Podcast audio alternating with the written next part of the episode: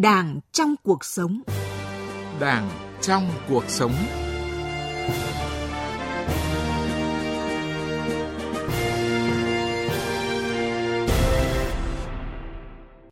Biên tập viên Nguyễn Hằng kính chào quý vị và các bạn. Thưa quý vị, thưa các bạn, theo dự thảo các văn kiện trình đại hội lần thứ 13 của Đảng, cùng với việc hoạch định chủ trương, đường lối, quyết sách quan trọng của đất nước đến năm 2025, tầm nhìn đến năm 2030 và 2045, văn kiện cũng đặt ra mục tiêu cụ thể với khát vọng đến giữa thế kỷ 21 đưa Việt Nam trở thành nước phát triển hùng cường, khơi dậy giá trị con người Việt Nam vì một Việt Nam phồn vinh, hạnh phúc. Trong các hội nghị của nhiệm kỳ 12, Ban chấp hành Trung ương đã xác định để đạt được mục tiêu, khát vọng ấy, điều cốt yếu và mang tính quyết định xuyên suốt chính là con người, là đội ngũ cán bộ lãnh đạo chủ chốt, đủ đức, đủ tài và uy tín, ngang tầm nhiệm vụ, là những nhân sự sẽ được Đảng, Nhà nước và nhân dân tin tưởng giao phó, gánh vác trọng trách lớn lao trong nhiệm kỳ tới. Làm sao để xây dựng được cán bộ chủ chốt của nhiệm kỳ 13 thực sự là tinh hoa của Đảng, những cán bộ thực sự bản lĩnh, có phẩm chất, trí tuệ và uy tín cao trong Đảng, tín nhiệm trong nhân dân. Đây là nội dung được bàn luận trong chuyên mục Đảng trong cuộc sống hôm nay với chủ đề Lời thề trước Đảng, lời hứa trước dân với sự tham gia của vị khách mời là giáo sư tiến sĩ Hoàng Chí Bảo, nguyên ủy viên Hội đồng Lý luận Trung ương, chuyên gia cao cấp Học viện Chính trị Quốc gia Hồ Chí Minh. Đảng trong cuộc sống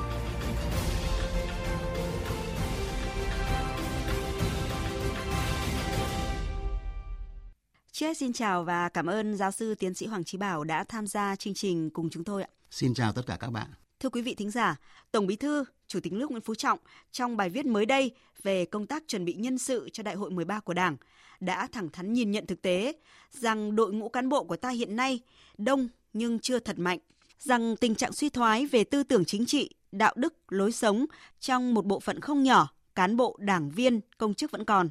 và dù chưa hết nhiệm kỳ 12 nhưng không ít lần tập thể Ban chấp hành Trung ương đã đau xót khi phải xử lý kỷ luật tới gần 100 cán bộ cấp cao thuộc diện Trung ương quản lý.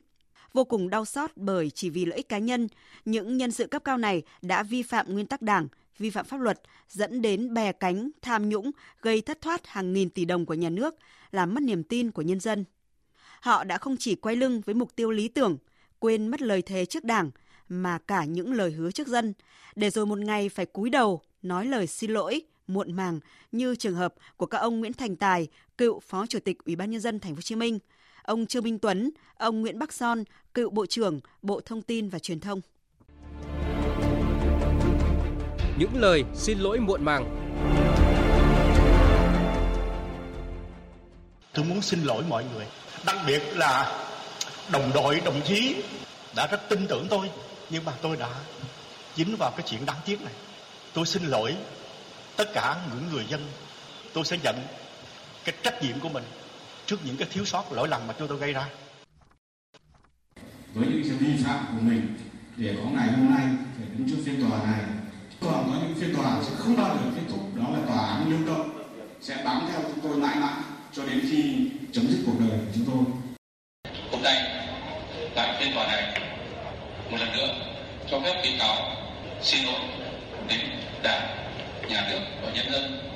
Thưa quý vị, những lời xin lỗi muộn màng của những cán bộ cấp cao sai phạm đến mức phải xử lý kỷ luật, xử lý hình sự trong nhiệm kỳ 12 là những bài học đắt giá cho việc lựa chọn và chuẩn bị nhân sự đại hội 13 của Đảng. Nhiệm kỳ sẽ chứng kiến sự chuyển giao thế hệ mạnh mẽ từ lớp cán bộ sinh ra, lớn lên, được rèn luyện, trưởng thành trong những năm tháng kháng chiến, sang lớp cán bộ sinh ra lớn lên, trưởng thành và được đào tạo cơ bản. Thưa giáo sư tiến sĩ Hoàng Chí Bảo ạ, lần này thì Trung ương đã tập trung công sức và dày công chuẩn bị ra sao cho cái công tác chuẩn bị nhân sự đại hội 13 ạ, thưa ông? Thời điểm hiện nay là một cái thời điểm rất là khẩn trương của toàn đảng chúng ta, đang chuẩn bị cho đại hội đại biểu toàn quốc lần thứ 13 của đảng. Đại hội lần này có một cái ý nghĩa và vị trí đặc biệt quan trọng trong đời sống chính trị của Đảng và của nhân dân. Vì Đảng ta sẽ tổng kết 35 năm đổi mới, 30 năm thực hiện cương lĩnh năm 1991 của Đảng, trong đó có 10 năm thực hiện cương lĩnh của giai đoạn gần đây, 5 năm nhiệm kỳ khóa 12 và đề ra những cái chủ trương chiến lược phát triển mới, tạo đột phá cho sự phát triển bền vững hiện đại hóa đất nước. Để thực hiện được những cái ý nghĩa tầm quan trọng đại hội như vậy thì ngoài việc chuẩn bị công phu cho báo cáo chính trị, Đảng ta đã dày công chuẩn bị về công tác nhân sự. Bởi vì thực tế cho thấy đấy, trong điều kiện mà báo cáo chính trị có đạt đến mức lý tưởng đi nữa, nhưng việc thực hiện nó để biến từ khả năng thành hiện thực, từ ý tưởng tốt đẹp đến kết quả sinh động trong cuộc sống thì điều mấu chốt là con người, mà đặc biệt là cấp chiến lược là Đảng ta đã dày công chuẩn bị công tác nhân sự để tiến tới đại 13 như thế nào. Liên tục trong các cái hội nghị trung ương của khóa 12 thì Đảng ta đã ban hành các chỉ thị, nghị quyết từ nghị quyết trung ương đến chỉ thị của Bộ Chính trị. Trong đó đặc biệt chú trọng đến vấn đề chiến lược đội ngũ cán bộ, nhất là cán bộ cấp chiến lược. Đề ra những cái tiêu chí đánh giá, những tiêu chuẩn xác định cán bộ. Thế rồi là xác định những cái quy trình cần thiết phải đảm bảo nghiêm túc trong thực tiễn xây dựng đảng để lựa chọn được một đội ngũ cán bộ đủ đức, đủ tài, có tầm tư duy chiến lược, lại có bản lĩnh chính trị, có đạo đức trong sáng, hết lòng vì nước vì dân để tham gia và gánh vác các cái trọng trách của Đảng giao cho. Dạ, vâng. Thế thì tôi cho rằng là những cái điều ấy thể hiện rõ cái quyết tâm nỗ lực của Đảng.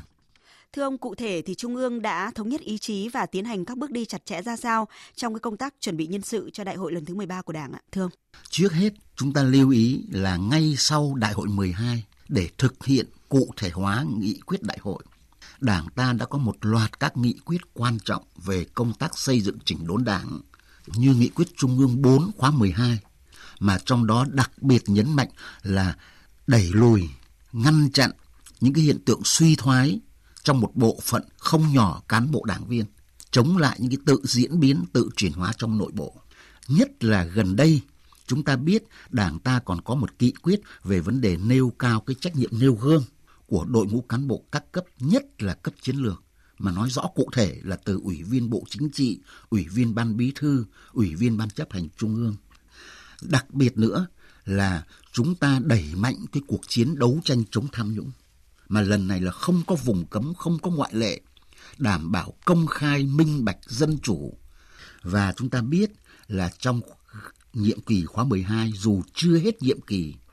mà chúng ta phải chứng kiến một cái sự thật đau xót là gần 100 cán bộ cao cấp thuộc diện trung ương quản lý đã bị xử lý bằng các hình thức kỷ luật, kể cả vấn đề truy tố trước tòa án.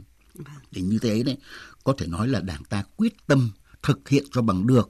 cái việc xây dựng, chỉnh đốn đảng trong sạch vững mạnh. Mà cái đích trực tiếp lúc này là phải lựa chọn cho được đội ngũ cán bộ cấp chiến lược đủ đức, đủ tài, xứng đáng với cái niềm tin cậy của đảng, của nhân dân.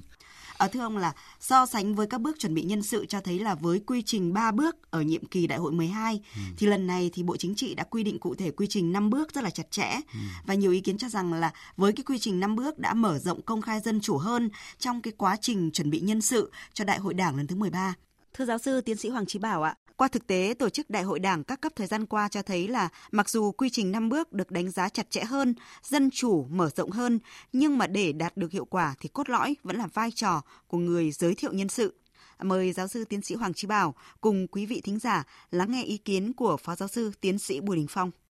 Bây giờ chúng ta nói là quy trách nhiệm vào một con người cụ thể, những con người đề cử đó. Thế nhưng mà đầu tiên phải xuất phát từ con người đó, cái tâm của con người đó cái người đề cử đó cũng phải cái tâm vì nước vì dân đó phải là những con người có trí tuệ, có bản lĩnh, có trách nhiệm với nước với dân. Thì anh mới đề xuất. Tôi cho là cái này đòi hỏi rất cao ở cái tính tự giác của mỗi con người. Những người đứng đầu chủ chốt mà có trách nhiệm cao nhất để giới thiệu nhân sự thì lại càng phải luôn luôn theo đúng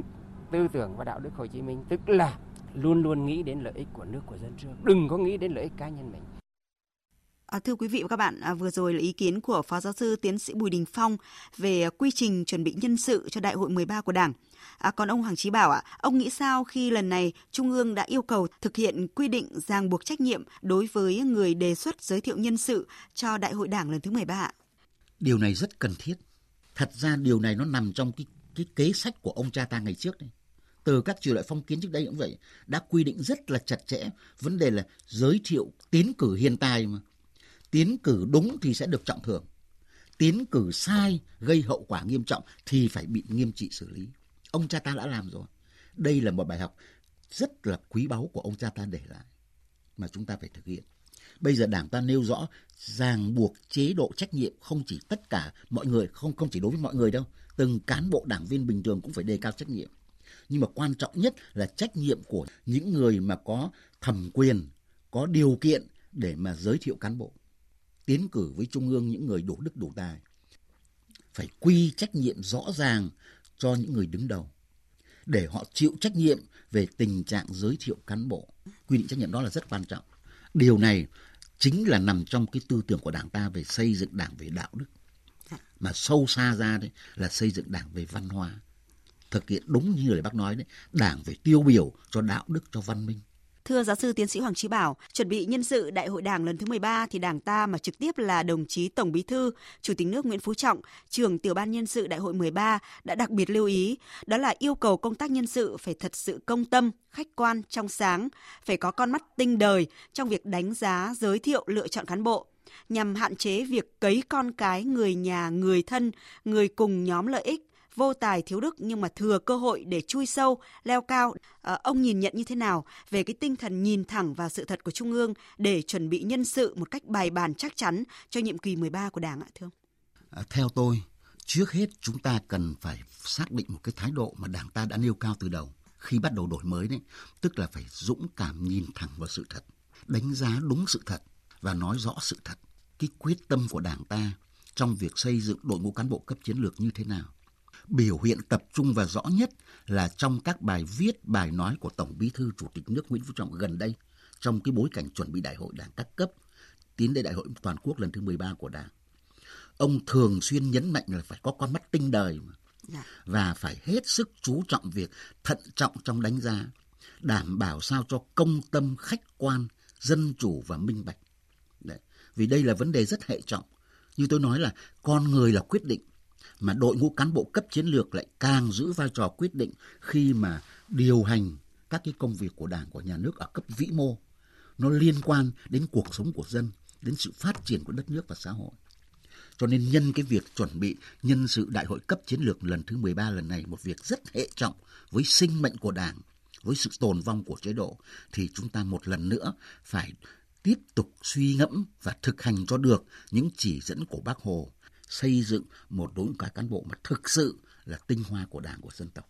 À, như ông vừa phân tích thì lần này Trung ương đã và đang có những cái bước đi à, rất là cẩn trọng, chắc chắn và bài bản để mà bịt những cái lỗ hổng trong công tác cán bộ từng gây nhiều hệ lụy à, để tiến tới loại bỏ một bộ phận không nhỏ cán bộ đảng viên suy thoái biến chất. À, thưa ông, tại sao lần này Đảng ta nhấn mạnh kiên quyết không để lọt vào ban chấp hành Trung ương những người có biểu hiện cơ hội chính trị, tham vọng quyền lực, su nịnh, chạy trọt, tham nhũng, ở đây nó có một câu chuyện cần phải luôn luôn suy nghĩ. Khi đảng chưa cầm quyền, khi đảng ta mới ra đời trong trứng nước, hoạt động trong vòng vây của kẻ thù, nó đặt đảng ta ngoài vòng pháp luật cơ mà. Và bao nhiêu cán bộ ưu tú của đảng, tuổi còn rất trẻ đã hy sinh vì sự nghiệp đấu tranh của đảng của dân tộc, vào nhà tù lên máy chém.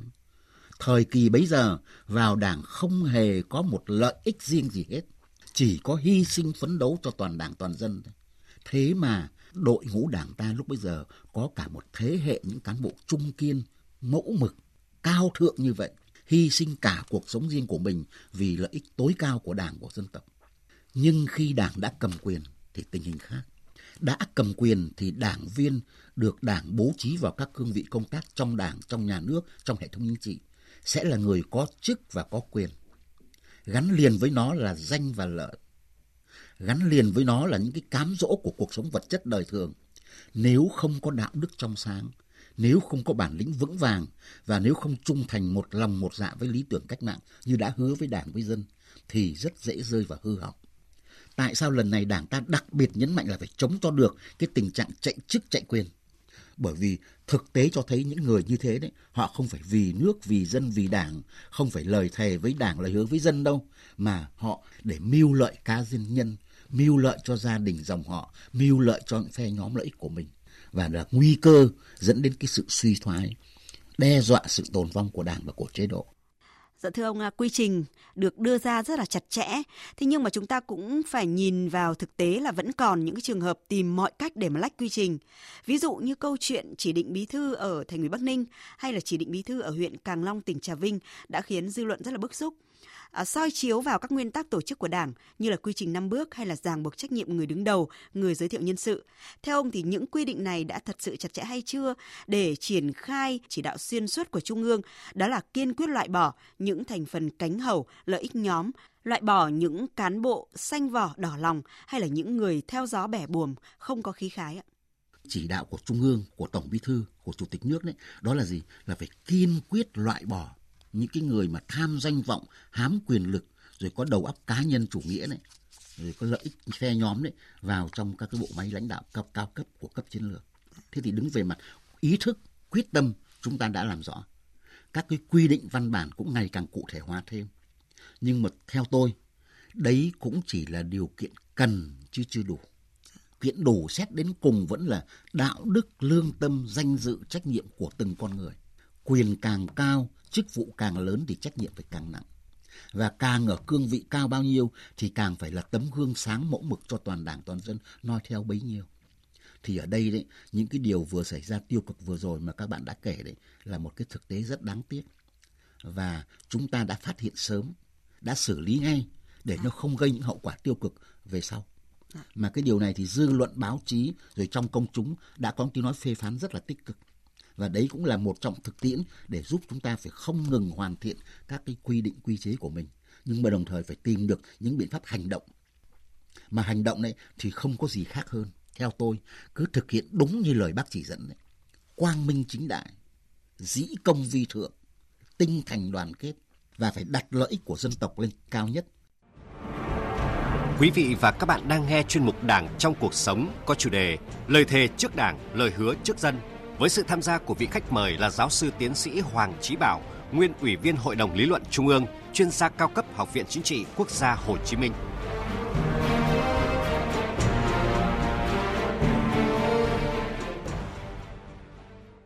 Tiếp tục quay trở lại cuộc trao đổi với giáo sư tiến sĩ Hoàng Chí Bảo. Thưa ông, càng đến gần thời điểm tổ chức Đại hội Đảng toàn quốc lần thứ 13 thì dư luận và các tầng lớp nhân dân càng đặc biệt quan tâm đến công tác nhân sự và đặt ra nhiều câu hỏi như Đảng ta sẽ lựa chọn bố trí đội ngũ cán bộ thế nào để tập thể lãnh đạo đủ đức, đủ tài, đủ năng lực dẫn dắt con đường cách mạng Việt Nam, đưa đất nước đổi mới toàn diện và hội nhập sâu rộng với thế giới. Phát biểu tại Hội nghị Trung ương 13 khóa 12, Tổng Bí thư, Chủ tịch nước Nguyễn Phú Trọng yêu cầu khi xem xét lựa chọn giới thiệu nhân sự phải căn cứ vào tiêu chuẩn, điều kiện, cơ cấu, số lượng, phẩm chất, năng lực, uy tín của cán bộ là chính. Tuy nhiên, tôi nhắc lại, không vì cơ cấu số lượng mà hạ thấp tiêu chuẩn, không bỏ sót nhân tài, nhưng cũng không được để lọt những người cơ hội vào trong đội ngũ của chúng ta. Quý vị thính giả và giáo sư tiến sĩ Hoàng Chí Bảo vừa nghe phát biểu của Tổng Bí thư Chủ tịch nước tại Hội nghị Trung ương 13 khóa 12 về công tác chuẩn bị nhân sự cho Đại hội Đảng lần thứ 13. Thưa giáo sư tiến sĩ Hoàng Chí Bảo ạ, trong nhiều lần phát biểu thì người đứng đầu Đảng và nhà nước đã rút ra những cái lời gan ruột để nói rằng là mỗi đồng chí ủy viên trung ương, mỗi cán bộ đảng viên cần phải luôn ghi nhớ đó là đặt lợi ích quốc gia dân tộc của nhân dân của Đảng là tối thượng và danh dự là điều thiêng liêng cao quý nhất đối với mỗi con người. À, thưa giáo sư tiến sĩ Hoàng Chí Bảo ạ, thông điệp vì Đảng, vì dân cần được nhấn mạnh ra sao đối với nhân sự cấp cao của nhiệm kỳ 13? Ông cha ta thì có một câu nói rất giản dị mà thấm thía là chọn mặt gửi vàng. Thực tế cho thấy là đội ngũ cán bộ lãnh đạo hiện nay của các cấp các ngành của đảng ta đấy, của nhà nước ta đấy, dạ. ngày một trẻ hóa là những người thuộc một thế hệ trưởng thành trong đổi mới, được đào tạo rất cơ bản Thế thì thế hệ cán bộ hiện nay mà thể hiện rõ nhất là trong cái bố trí dàn nhân sự cấp chiến lược hiện nay của Đảng đây này, tiến tới đại 13 đấy để thực sự là tinh hoa của Đảng của dân tộc này cũng phải là tấm gương tiêu biểu cho trí tuệ của dân tộc của thời đại. Một lần nữa, Đảng ta thể hiện cái việc là càng ngày càng quán triệt đầy đủ sâu sắc hơn những cái chỉ dẫn của Bác Hồ. Bác nói là tổ quốc trên hết, dân tộc trên hết cơ mà. Tôi nghĩ rằng là chúng ta phải luôn luôn thấm nhuần cái bài học về dân con người không phải thần thánh. Từ cán bộ cấp cao cũng thế thôi. Là con người đứng trước biết bao nhiêu những cái cám dỗ của đời thường biết bao những cái điều mà có thể làm cho mình nếu không vững tâm không có ý, ý chí bền vững mãnh liệt đấy thì rất dễ hư hỏng. Và vì vậy suốt đời phải tâm niệm vì nước vì dân vì đảng. Lời thề với đảng lời hứa với dân là thế đấy. Nó thành hành động cơ. Chứ không chỉ lời nói. Hai nữa là phải rất chú trọng cả vấn đề trách nhiệm trong công việc đã đành nhưng phải rất chú trọng tự mình bảo vệ lấy danh dự của mình. Tiền của vật chất là quý nhưng tất cả rồi sẽ qua đi. Nhưng mà danh dự tiếng thơm hay tiếng xấu thì để lại muôn đời. Cho nên đây là điều mà có thể nói là đúc rút từ chính thực tiễn. Chính từ những cái những cái thực tiễn đau đớn xót xa phải trả giá đắt từ hàng trăm vụ cán bộ kỷ luật như vừa rồi. Phải rút ra điều đó. Cho nên lúc này danh dự phẩm giá đảng viên rất quan trọng. Và tôi thiết nghĩ toàn đảng toàn dân chúng ta bây giờ đồng tâm hiệp lực xây dựng đảng trong sạch vững mạnh để có được một đội ngũ cán bộ đảng viên thực sự xứng đáng với niềm tin của đảng của dân thực hiện cho được cái điều bác hồ mong muốn đảng là đạo đức là văn minh Thưa quý vị và các bạn, với mục tiêu xây dựng một ban chấp hành trung ương mạnh, một bộ chính trị mạnh, một ban bí thư mạnh, thật sự đoàn kết, thống nhất cao trong nhận thức và hành động. Mỗi đồng chí được tín nhiệm tại Đại hội Đảng toàn quốc lần thứ 13 phải luôn ghi nhớ họ phải gánh trọng trách nặng nề hơn, ấy chính là niềm tin mà tập thể trung ương và nhân dân trao gửi, mang hết tâm, tài để thực hiện cho được lời thề trước Đảng, lời hứa trước dân. Tôi tin chắc rằng những cái cán bộ được Trung ương lựa chọn trong lần này là những cái nhân tố tích cực, à, ngang tầm nhiệm vụ và đảm đương được cái sứ mệnh lịch sử. Tiêu chuẩn để trở thành Trung ương nó phải cao lắm. Những đồng chí ủy viên Trung ương có thể nói đại diện cho dân cho nước. Bởi vì đảng ta là đảng cầm quyền, đồng nghĩa với việc là tổ quốc, đồng nghĩa với việc là dân tộc. Thì những người ấy hơn ai hết, hơn lúc nào hết, phải là vô cùng xuất sắc. Xuất sắc về tài, về đức, rồi về tình cảm về tấm lòng đối với dân với nước các cái đồng chí mà được bầu vào ban chấp hành trung ương đảng cũng như vào bộ chính trị thì bản thân tôi thì à, cũng hoàn toàn có kỳ vọng bởi vì là dân tính đảng cử ở đấy thì cũng qua sàng lọc từ cơ sở đến trung ương thì tìm những con người hồi đủ các yếu tố để rồi là bầu vào ban chấp hành trung ương đảng để rồi là gánh vác sự nghiệp của đất nước trong nhiệm kỳ 2020-2025 không xa vào chủ nghĩa cá nhân, không cơ hội chính trị, không lợi dụng chức quyền để trục lợi. Mỗi đảng viên phải luôn nêu cao bản lĩnh chính trị, dám nghĩ, dám làm, dám chịu trách nhiệm. Đây là mong muốn tha thiết của nhân dân gửi trao vào đội ngũ nhân sự trung ương nhiệm kỳ mới. À, thưa giáo sư tiến sĩ Hoàng Trí Bảo ạ, với sự dày công chuẩn bị, kỹ lưỡng, chu đáo, với từng bước đi bài bản chắc chắn của Trung ương, hoàn toàn có cơ sở để đặt niềm tin vào Trung ương khóa 13, một thế hệ lãnh đạo mới, năng động là tiền đề quan trọng cho giai đoạn phát triển mới của đất nước, thưa ông ạ. Chúng ta có cơ sở để tin tưởng điều đó. Một là vì Đảng ta đã sớm phát hiện được những cái tình hình bất ổn, những cái suy thoái trong Đảng và đã dày công quyết tâm sửa chữa bấy lâu nay. Hai nữa, dân ta một lòng tin theo Đảng tiếng nói của dân sẽ là một động lực mạnh mẽ giúp cho đảng càng cẩn trọng hơn trong việc lựa chọn cán bộ. Chúng ta cũng tin tưởng vào những cái đại biểu từ các cấp bầu lên mà đi dự đại đảng toàn quốc đấy sẽ sử dụng hết quyền và trách nhiệm của mình, lương tâm danh dự của mình để lựa chọn cho được những đại biểu xứng đáng nhất là tinh hoa của đảng của dân tộc vào trong ban lãnh đạo cấp cao lần này. À, xin trân trọng cảm ơn giáo sư tiến sĩ Hoàng Chí Bảo, nguyên ủy viên Hội đồng lý luận Trung ương, chuyên gia cao cấp Học viện Chính trị Quốc gia Hồ Chí Minh đã tham gia chương trình của chúng tôi. Thưa quý vị, thưa các bạn, để nhiệm kỳ 13 và những nhiệm kỳ tiếp theo của Đảng hiện thực hóa mục tiêu khát vọng xây dựng thành công một Việt Nam hùng cường thì mỗi cán bộ đảng viên, nhất là những cán bộ cấp cao được Trung ương dày công chuẩn bị, được nhân dân chọn mặt gửi vàng, tín nhiệm bầu vào Ban chấp hành Trung ương khóa 13 phải gánh trọng trách là một viên gạch hồng, phải thực sự dĩ công vi thượng. Mỗi ngày hãy vào Đảng một lần để lòng ngay dạ thẳng trước lợi ích của Đảng, của Tổ quốc và nhân dân. Mỗi nhân sự Ban chấp hành Trung ương phải luôn tu dưỡng, rèn luyện và cống hiến, phải luôn giữ vững lời thề trước Đảng, lời hứa trước dân.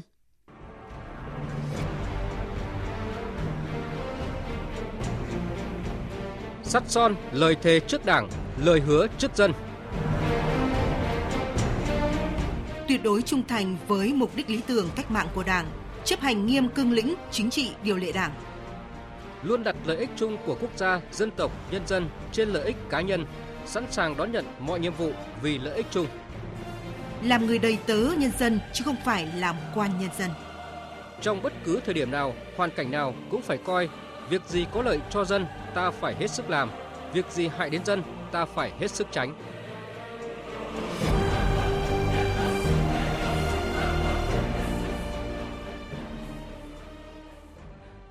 Cảm ơn quý vị và các bạn đã quan tâm theo dõi chuyên mục Đảng trong cuộc sống. Hẹn gặp lại quý vị và các bạn trong chuyên mục lần sau. Quý vị và các bạn vừa nghe chuyên mục Đảng trong cuộc sống với chủ đề Lời thề trước Đảng, lời hứa trước dân với sự tham gia của giáo sư tiến sĩ Hoàng Chí Bảo, nguyên Ủy viên Hội đồng Lý luận Trung ương, chuyên gia cao cấp Học viện Chính trị Quốc gia Hồ Chí Minh. Chúng tôi rất mong nhận được ý kiến của quý vị và các bạn về nội dung này qua số điện thoại 0243 934 9483. Xin nhắc lại số điện thoại 0243 934 9483.